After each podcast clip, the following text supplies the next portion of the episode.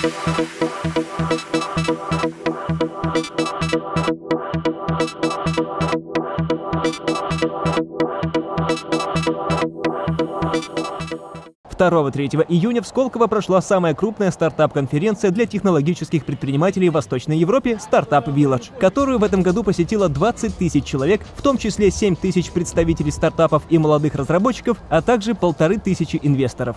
В рамках «Стартап Village 2016» было подписано около десятка различных соглашений, в том числе с компанией Kushan Nano New Material, дочерняя структура Foxconn, Panasonic и российским оператором Теле2. Кроме того, состоялось официальное открытие авиационного учебного и R&D-центра Boeing.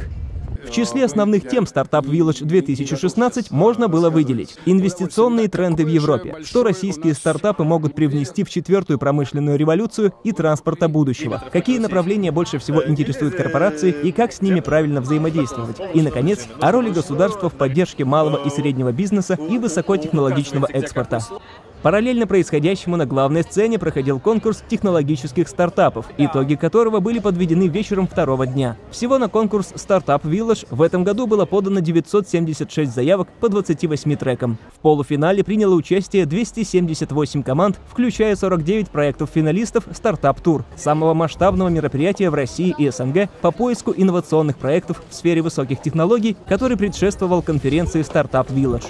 Главный приз в размере 3 миллионов рублей получил проект «Мультикубик» «Синемут» – портативный кинотеатр для детей и родителей. Второе место и 2 миллиона рублей получил проект AGCT, который разрабатывает инновационный метод лечения ВИЧ-инфекций. Третье место и 1 миллион рублей получила компания Target Medicals, разрабатывающая препарат, способный значительно повысить эффективность лечения артериальной гипертензии и ряда других сердечно-сосудистых заболеваний.